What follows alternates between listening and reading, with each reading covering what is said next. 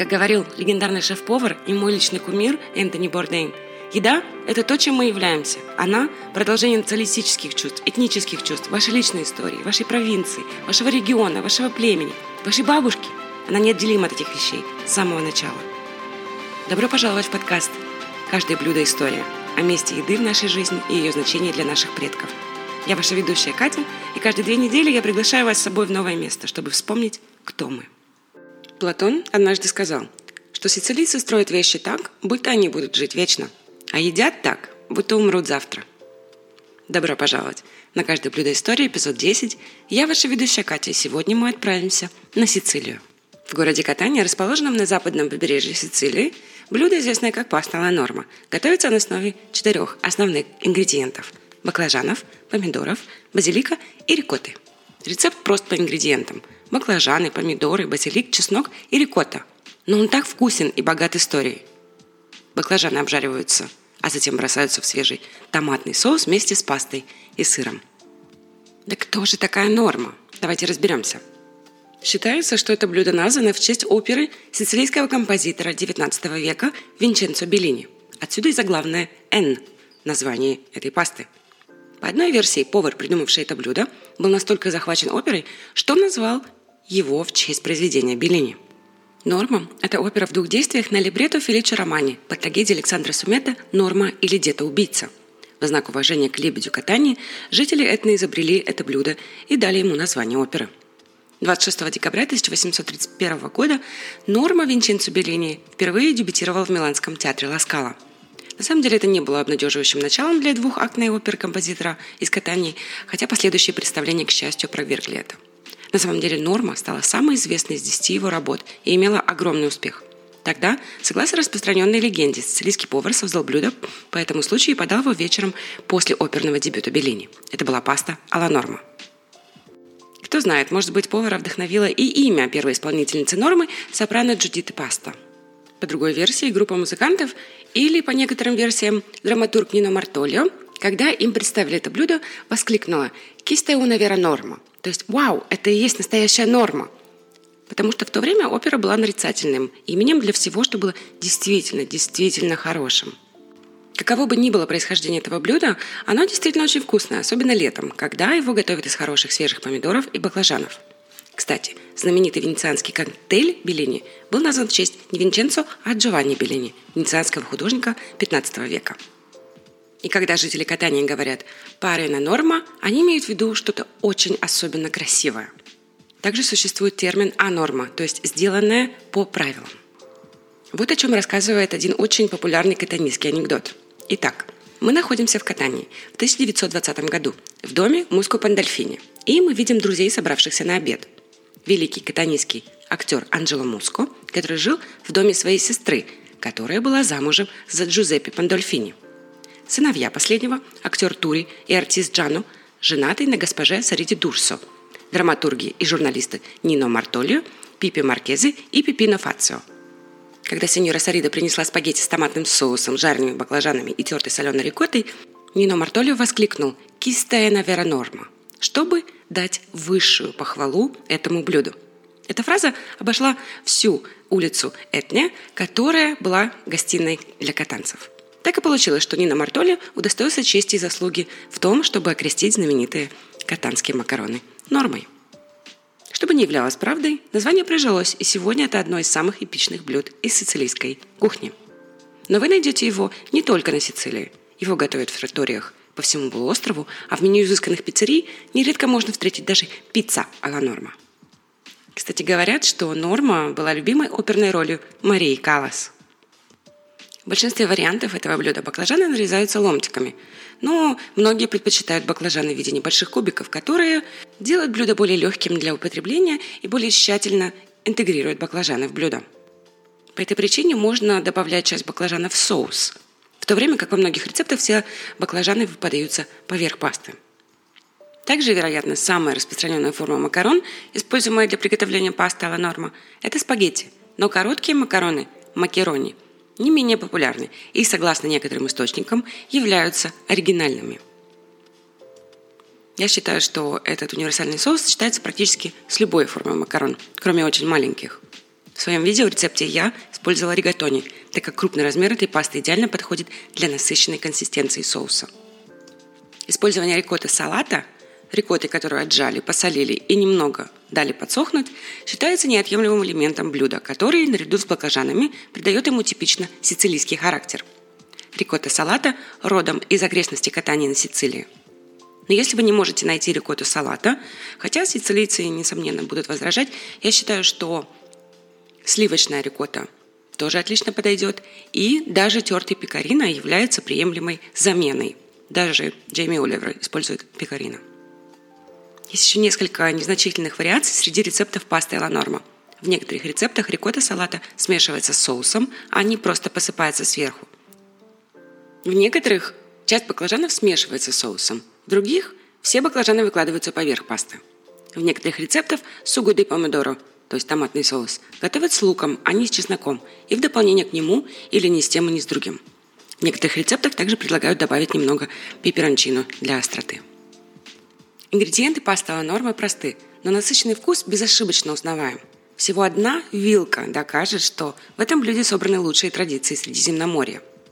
Помимо споров о том, какую пасту и какой сыр использовать, есть несколько общепризнанных советов, как правильно приготовить пасту ла норма. Первый касается баклажанов – Перед жаркой их нужно нарезать ломтиками или полосками. Затем выложить дуршлаг, посыпать крупной солью и придавить грузом на 30 минут. Это позволит соли вытянуть из баклажанов воду, а вместе с ней горький вкус, который иногда бывает у них. После слива воды ломтики баклажанов промывают и просушивают по очереди бумажными полотенцами. Второе – это обжаривание, которое должно проводиться только на оливковом масле экстра-класса. Другие масла не допускаются. После жарки не мойте кастрюлю, а просто вылейте масло и готовьте в нем соус. Это подводит нас к третьему совету по приготовлению идеальной пасты Алла Норма. Помидоры. Этот важнейший ингредиент средиземноморской диеты должен быть очень свежим и предварительно подготовленным. Отварите его в небольшом количестве воды, а затем пропустите через пищевую мельницу. И, наконец, сыр. Как уже говорилось, традиция не допускает ничего, кроме хорошо выдержанной соленой рикотты из овечьего молока – Хотя некоторые повара могут пробовать сыр пекарина или даже пармиджано. Традиция в этом вопросе не допускает исключений.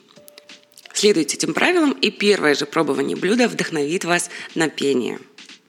Это простое блюдо с сильным средиземноморским ароматом, состоящее из нескольких ингредиентов и создающее симфонию для вкусовых рецепторов. В кулинарном мире существует неписанное правило, выработанное тысячелетиями практики и опыта. А именно, не выбрасывайте то, что не нужно – Рикотта – классический тому пример. Этот мягкий, сладкий белый сыр делают из того, что остается после изготовления других сыров. Грубо говоря, рикотта считается не сыром, а латичино, то есть побочным молочным продуктом, так же как моцарелла. В основном рикотта делается из сыворотки, то есть водянистой жидкости, которая остается после изготовления коровьего, овечьего или козьего сыра. В последние годы в регионах компания Япулия, где производится моцарелла из молока буйволец, можно встретить даже рикотту из молока буйволец. Используемая в изобилии по всей Италии, рикотта во всех ее различных формах играла важную роль в итальянской кухне на протяжении веков. В древние времена Римской республики производство рикотты регулировал Катон Старший, государственный деятель, известный своим скромным происхождением и практической мудростью. Среди прочих законов он сформулировал правила разведения овец и ведения сельского хозяйства. В те времена овечье молоко использовалось в нескольких целях. Как часть жертвенных обрядов, как напиток, и для производства сыра пекорино и рикотты. Уже тогда существовала практика использования сыворотки вместо того, чтобы просто выбрасывать ее. Рикотта, что в переводе с итальянского назначает «повторно приготовленный», вероятно, была случайно обнаружена во время производства пекорино. Процесс приготовления относительно прост. Если дать сыворотке перебродить один или два дня при теплой температуре, она становится более кислой. После ферментации сыворотку варят почти до кипения, после чего остатки белков застывают в творог – который затем процеживают через ткань. В результате получается продукт по консистенции напоминающий творог, но со сладким вкусом. Сыроварение – это настоящее ремесло. Чтобы сделать хороший сыр, требуется много навыков, практики и опыта.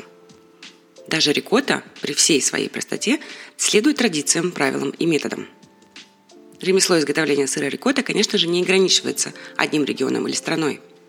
Сегодня рикотту делают во многих уголках мира, где еще несколько лет назад ее производство было неизвестным. Хотя свежая рикотта не так легко доступна, даже в итальянских городах ее бывает найти трудно, а за пределами Италии она и вовсе является редкостью, вкусную коммерческую рикотту можно найти практически везде. Коммерческие версии рикотты, продающиеся во многих странах мира, а также в Италии, очень полезны на кухне, особенно при приготовлении выпечки и макаронных изделий. Изготовленная без каких-либо добавок и с естественным низким содержанием жира, несомненно, лучшая рикотта, которую вы когда-либо можете попробовать, поставляется прямо с фермы и продается на уличных рынках и местных сырных магазинах по всей Италии. Свежая рикотта доступна в различных формах, но наиболее распространенными являются рикотта де мука, рикотта из коровьего молока, рикотта де пикора, рикотта из овечьего молока и рикотта мисто де мука и пикора, смесь рикотты из коровьего и овечьего молока. Рикотта из коровьего молока более распространена в Северной Италии, а рикотта из овечьего – на Центральном юге. Существует также рикотта де капра – козья, и рикотта де буфало – буйвольная. Но их немного сложнее найти. Различия между этими видами рикотты заслушивают внимание. Рикотта из коровьего молока более мягкая и имеет более нейтральный вкус, чем другие сорта.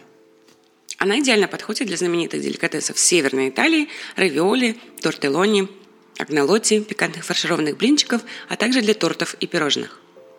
В регионах, где широко распространено овцеводство, таких как Тоскана, Лацио, Абруцци, Кампания, Апулия и, конечно же, Сардиния, где находятся самые крупные овцеводческие фермы во всей Италии, естественно, рикотта из овечьего молока более распространена.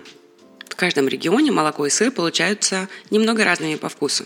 В целом, рикотта из овечьего молока имеет немного более насыщенный вкус, чем из коровьего – Рикотта из овечьего молока используется в большом разнообразии соусов и рецептов пасты, особенно с овощами, такими как баклажаны, перцы, цукини и шпинат.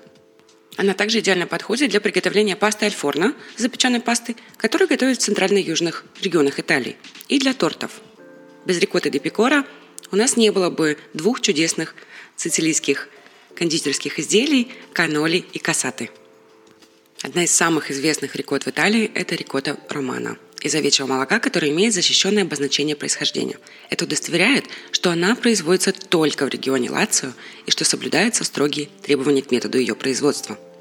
Уникальными особенностями рикотта романа является чрезвычайно низкое содержание жира и очень легкая текстура.